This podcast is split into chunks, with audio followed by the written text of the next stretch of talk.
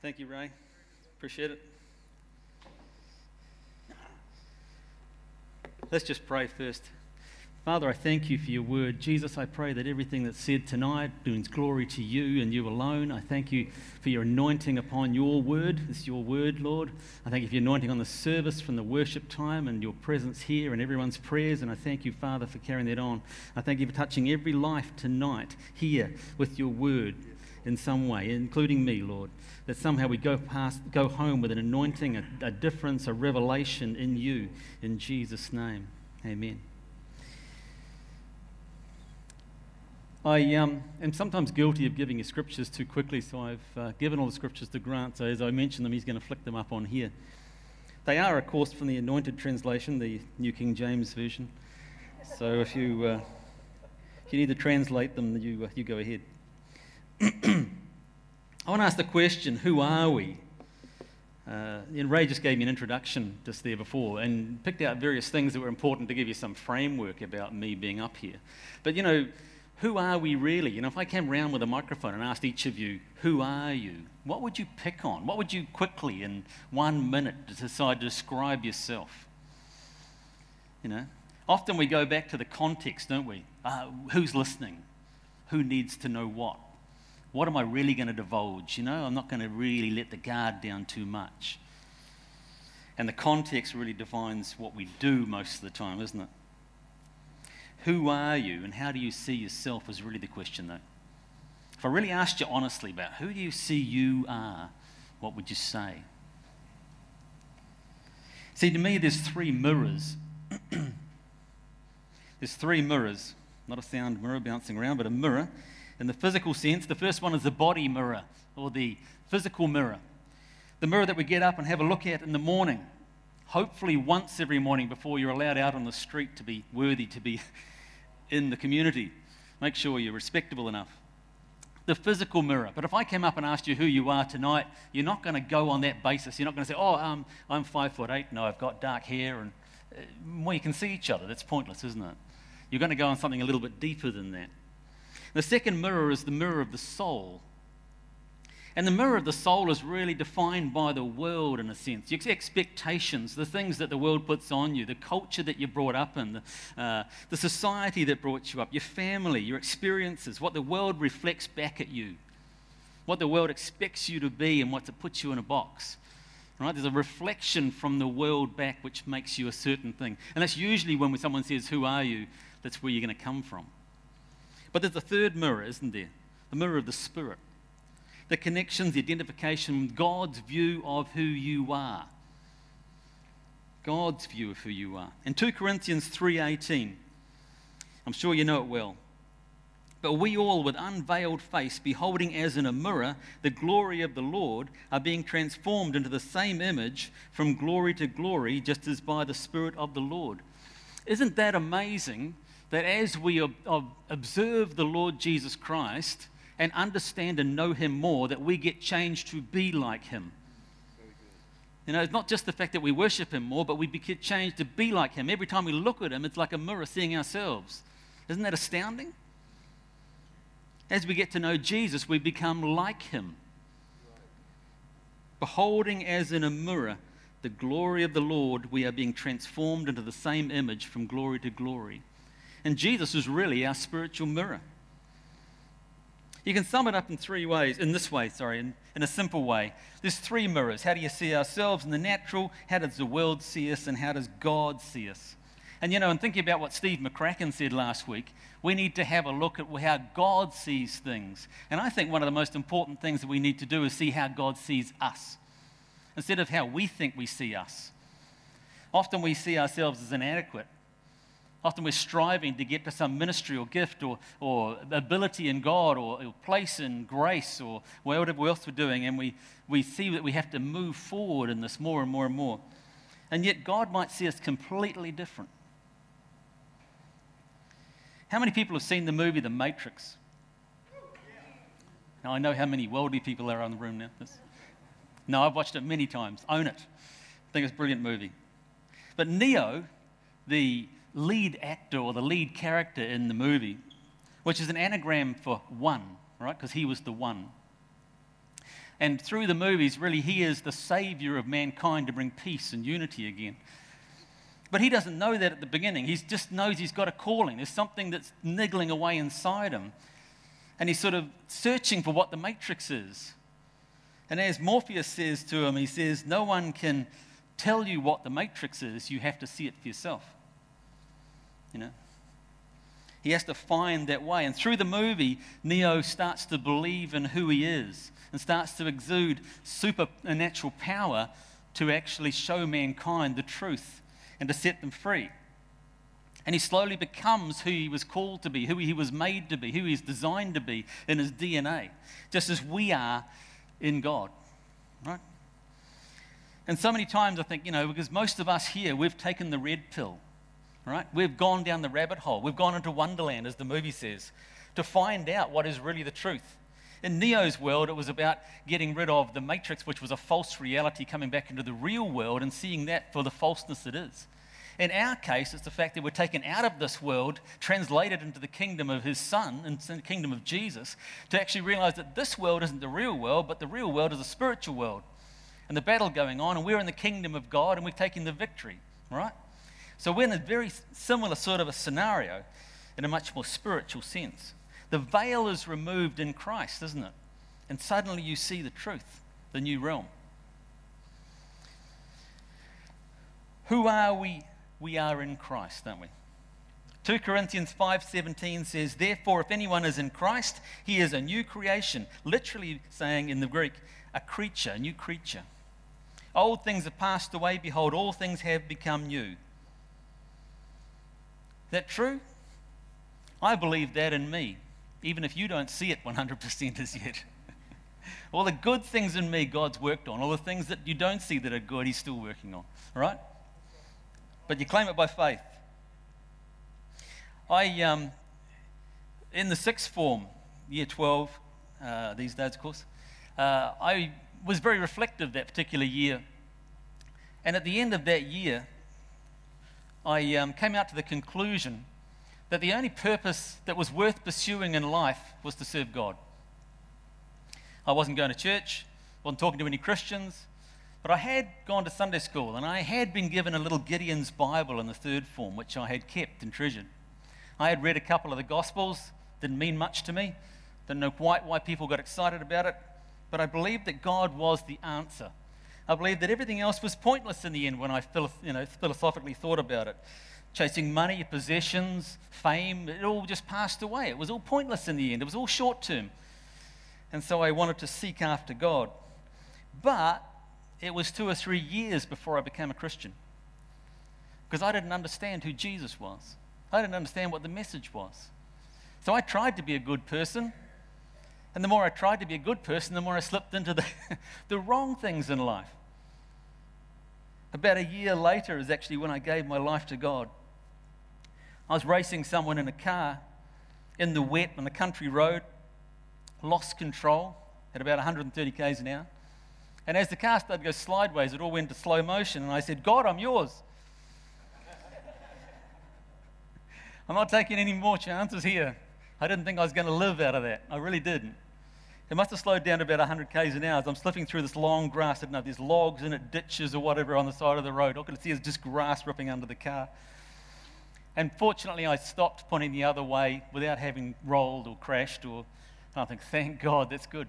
But still, I wasn't attending church or talking to any Christians. And yet, somehow, God was working in my heart. And then a year or two later, a couple of years later, actually, I uh, knew this guy who was a Christian, and he said, "Oh, come around to my birthday party." And uh, you know, there's going to be sort of half Christians, half not Christians. You know, and I said, "Oh, that sounds good," because even through all this time, you know, no matter what state I was in at a party or anything, I would still, if God came up, I'd argue for God. You know, sort of crazy, but in my heart, I was still there. Anyway, I thought that was, that was good. So I came around to this birthday party, and here's the whole youth group. And I was the only non Christian there. I was most annoyed and offended, to be honest, at being conned in this way. And I thought, I'm gonna, as soon as I get the first opportunity to leave, I'm out the door. I'm gone, you know. I did not appreciate that being sneaky, sort of, uh, about getting me there. Anyway, first opportunity that was polite to leave. I uh, got up and went out the kitchen, just about to get to the back door, and this girl walked in who I went to school with, who I knew was a Christian, and she'd had something else on for a while and came late. Anyway, we, we ended up in this friendly argument, friendly discussion, if you like. And she, was, she said, You are a Christian. And I said, No, I'm not. And that's how it was going. She was arguing that you are a Christian. All you do is you don't understand what Jesus has done for you. And she said, Jesus has paid the price for you. Because I was trying to be better. I was trying to be a better person. I was trying to somehow attain to some level that I would be acceptable to God. Even though I believed in my heart, I didn't understand what Jesus had done. And she said, No, all you have to do is accept Him. Accept Him into your life and believe what He has done for you. He's paid the price, and so forth. And so I went home that night and I prayed that prayer just quietly in my bed at night and really felt His presence come in and change from that moment forward. I attended church the next day and haven't stopped attending church. So it's an interesting case, isn't it? Where I was trying to be something, but until I understood who I was in Christ or who what He had done for me, I couldn't get anywhere. I tried it myself and failed for years. But in Christ, I can do all things. Amen? See, in 1 John 4, verse 17, love has been perfected among us in this, that we may have boldness in the day of judgment, because as He is, so are we in this world.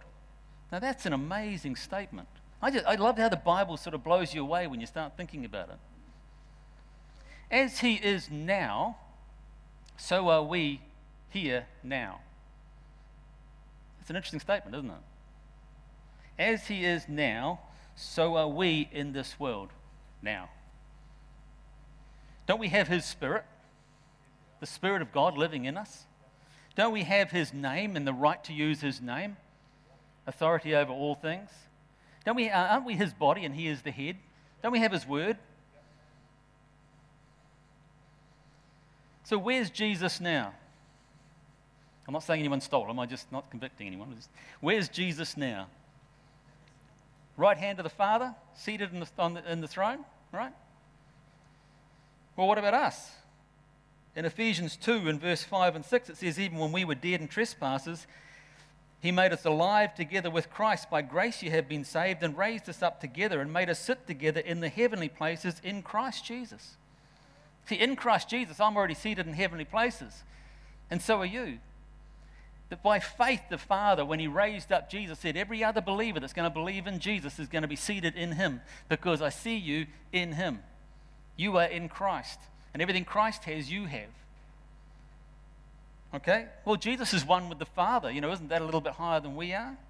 Well, Colossians chapter 2 and verse 9 and 10 says, For in Him dwells all the fullness of the Godhead bodily, and you are complete in Him.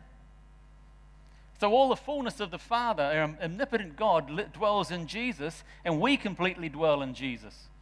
So, we're completely in union with the Father, aren't we? Amen? Well, what about health, for example? Don't we always see that a little bit doubtful? Well, in 1 Peter chapter 2 and verse 24, it says, Who himself bore our sins in his own body on the tree, that we, having died to sins, might live for righteousness, by whose stripes you were healed back at Calvary. Not going to be, not will be, but were healed. Past tense. See, I was in Christ. In a sense, I was with him when he took the sins. I was with him when he took the stripes. I was with him when he paid the price for his own sins and sicknesses and disease and so forth. In the sense, we were all set through that. So now in Christ, my sins have been paid, my sickness and diseases have gone. I am now free because I am as Christ is. That's how that's the identification.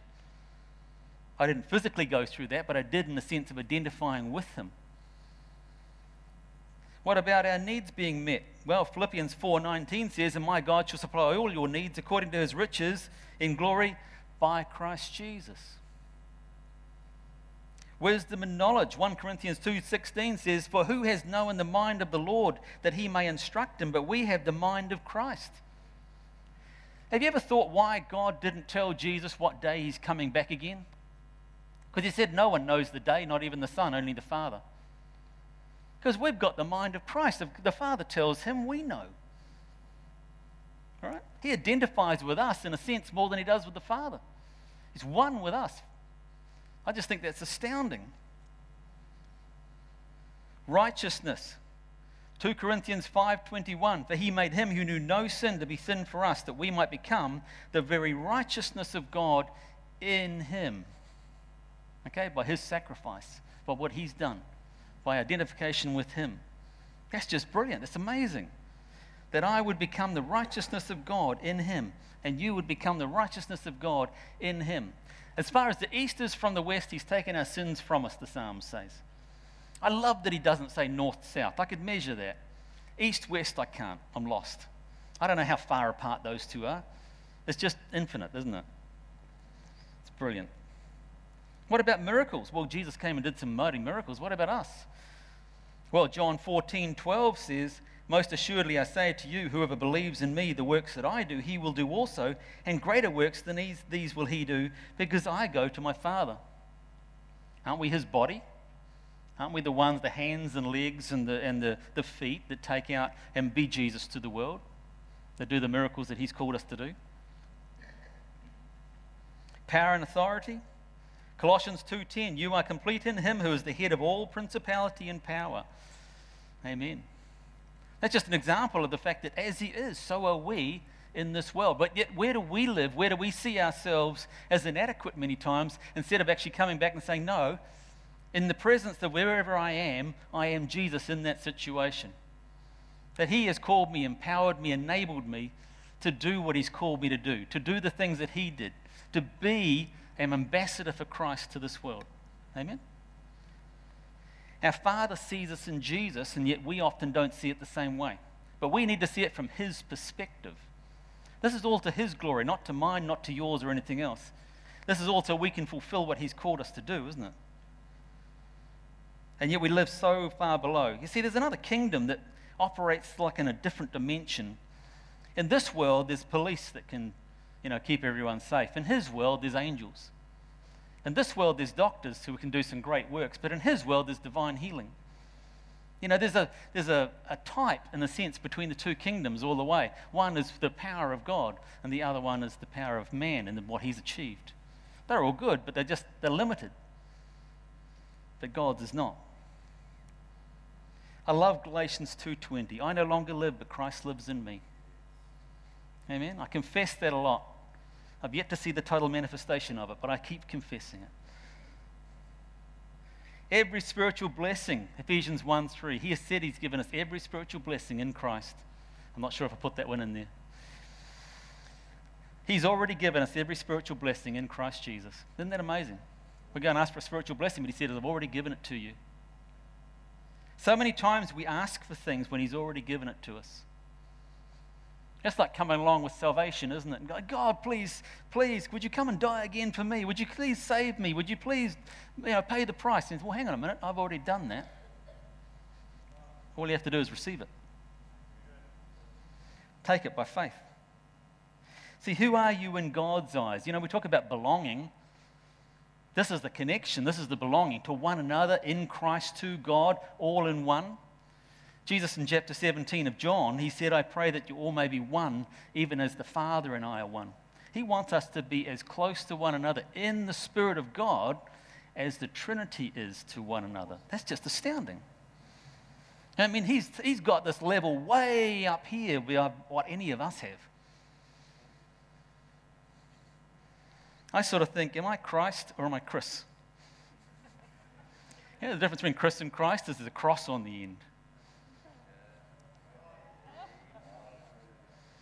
I got a letter one day addressed to Christ Hubbard.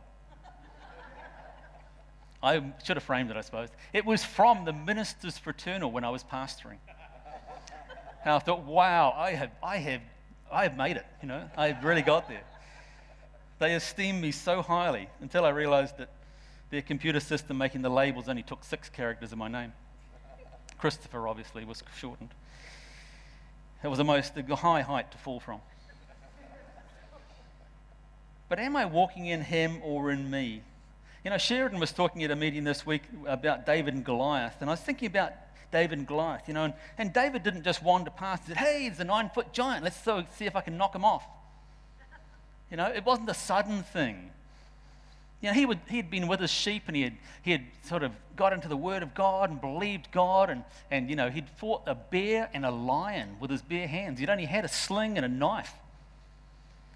That's pretty brave. I, don't know whether I want the lion or the giant, you know, to be honest.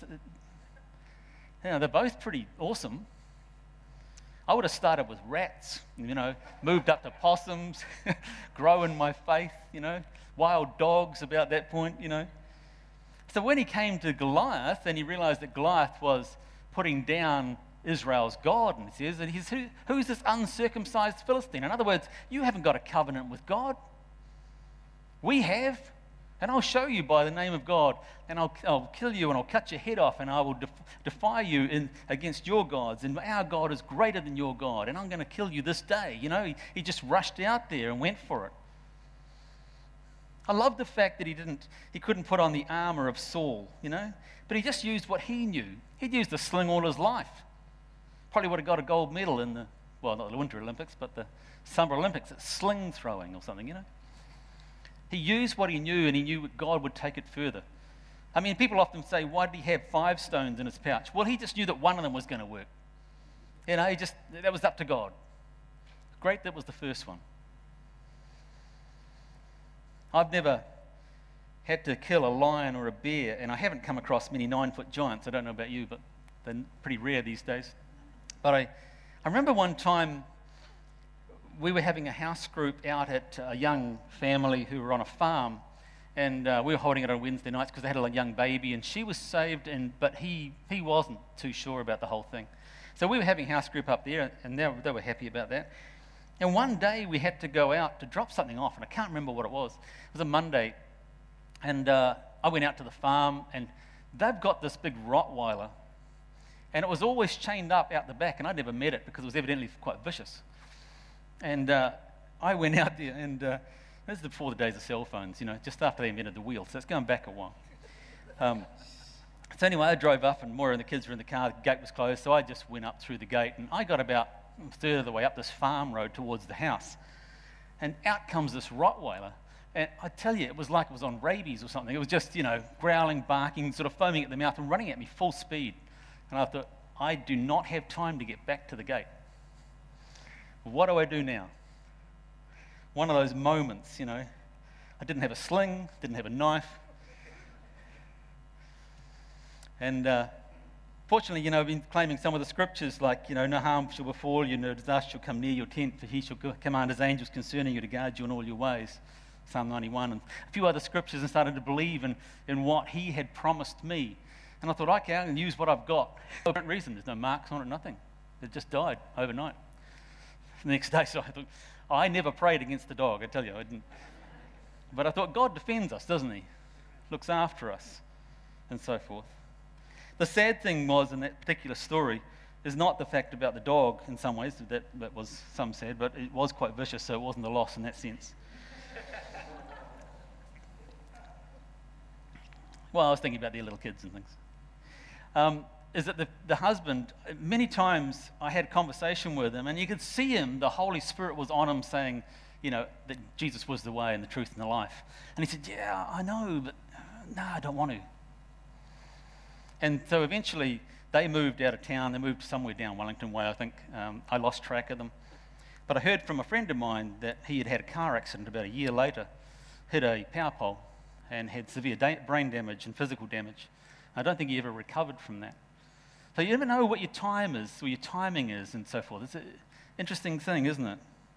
About where the Holy Spirit is leading. Anyway, get back onto the topic. How do we become like Christ? How do we become like Him? If we're identifying with Him, we've got these promises and, and everything else. How do we become like Him? 2 Peter chapter 1. 2 Peter chapter 1 should be there somewhere. Grace and peace be multiplied to you in the knowledge of God and of Jesus our Lord, as His divine power has given to us all things that pertain to life and godliness through the knowledge of him who called us by glory and virtue, by which have been given to us exceedingly great and precious promises, that through these you may be partakers of the divine nature, having escaped the corruption that is in the world through lust. Isn't that amazing? That He has given us everything that pertains to life and godliness. And yet we go and ask for it, but He's actually already given it to us. And He said, Well, how do you get it? By the great and precious promises. So you might be partakers of the divine nature, the spiritual mirror, that you might become like God in love and in power and in meeting people's needs and have the ability to go out and do all that He's called you to do. Isn't that amazing? That He's given you all things. And yet, where do we often walk? Which mirror do we often look in? I know myself, I often look in the natural mirror. Well, not the natural mirror, but the soulish mirror, and see myself in this world instead of seeing myself in who God sees me as. I need to look more and more into the Word of God and see who He has made me to be in Christ Jesus. In Christ. Need to walk by the spiritual mirror, don't we? Walking in the promises. See, confession brings possession. Many people have heard of the phrases uh, blab it and grab it, or um, name it and claim it? Anyone heard those sort of statements before? A few people.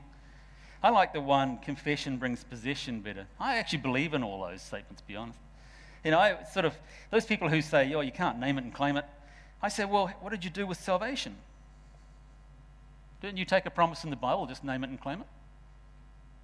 That's what you did. You know? That promises me salvation. I'm going to receive that in the name of Jesus and I'm going to accept him as my Lord and Savior. Didn't you just name and claim it? You received the baptism of the Holy Ghost. Didn't you just name and claim it? it what's different? If he's promised it in his word and he wants you to have it, what's the issue? I, I don't get that. I'm not into these, you know, making millions and driving a gold plated car and stuff. I'm not talking about that. I'm talking about taking the things that He's given you to actually get by in life here, to meet your needs, to heal your body, to be a minister for Him. Nothing wrong with that. I'll give you a little tip just as we finish off here. Romans chapter 10 and verse 8 and 9 but what does it say? A word is near you in your mouth and in your heart, that is the word of faith which we preach. That if you confess with your mouth the Lord Jesus and believe in your heart that God has raised him from the dead, you will be saved. Right? We, we all know that scripture. What comes first, the saying or the believing? Right? The word is near you in your mouth and then in your heart. If you confess with your mouth and then you believe in your heart. See, so often we get it the other way around. Once I believe it, I'll say it. But actually, the Bible says, say it, and then you believe it. See, faith comes by hearing, and hearing by the word of God. And many times, that actually can come out of your own mouth to put the faith in. You know, when you start speaking forth the word of God. And you might actually not believe it that much at the first. But you keep confessing it and saying it out loud, and you do start to believe it and receive it. We can't see ourselves in the flesh. We've got to see ourselves in the spiritual kingdom.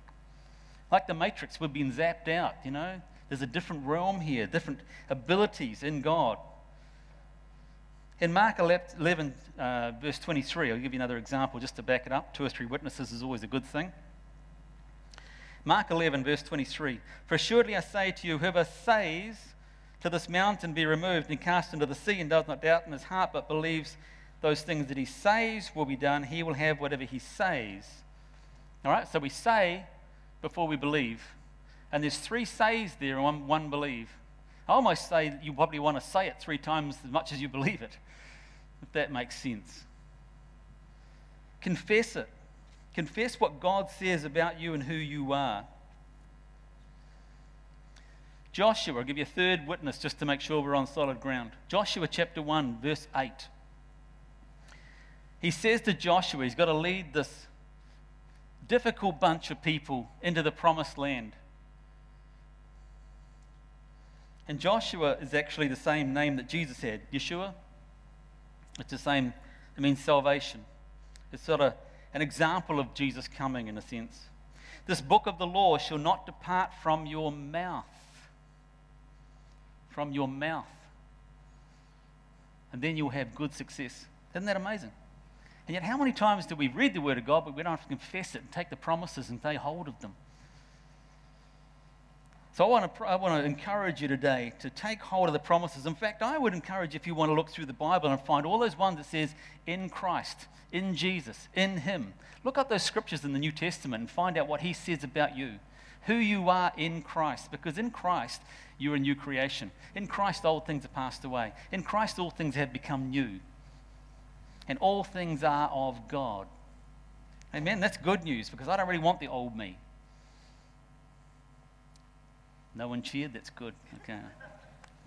Let's look into God's mirror and find out who we are in Christ. Amen. Can I leave it there with you? Just encourage you to get into His Word. You can always measure a person's spiritual or uh, spiritual life by how much you're in the Word, to be honest. And yet, so many people I meet today saying, Oh, no, I can't read the Word. No, that's too hard. If you want to be powerful in God, get into His Word, confess His Word, find the promises, speak forth what He says about you, get into His mirror, be who He says you are, and you'll be overcomers and victorious in every situation. Amen? Amen. Amen. Thank you.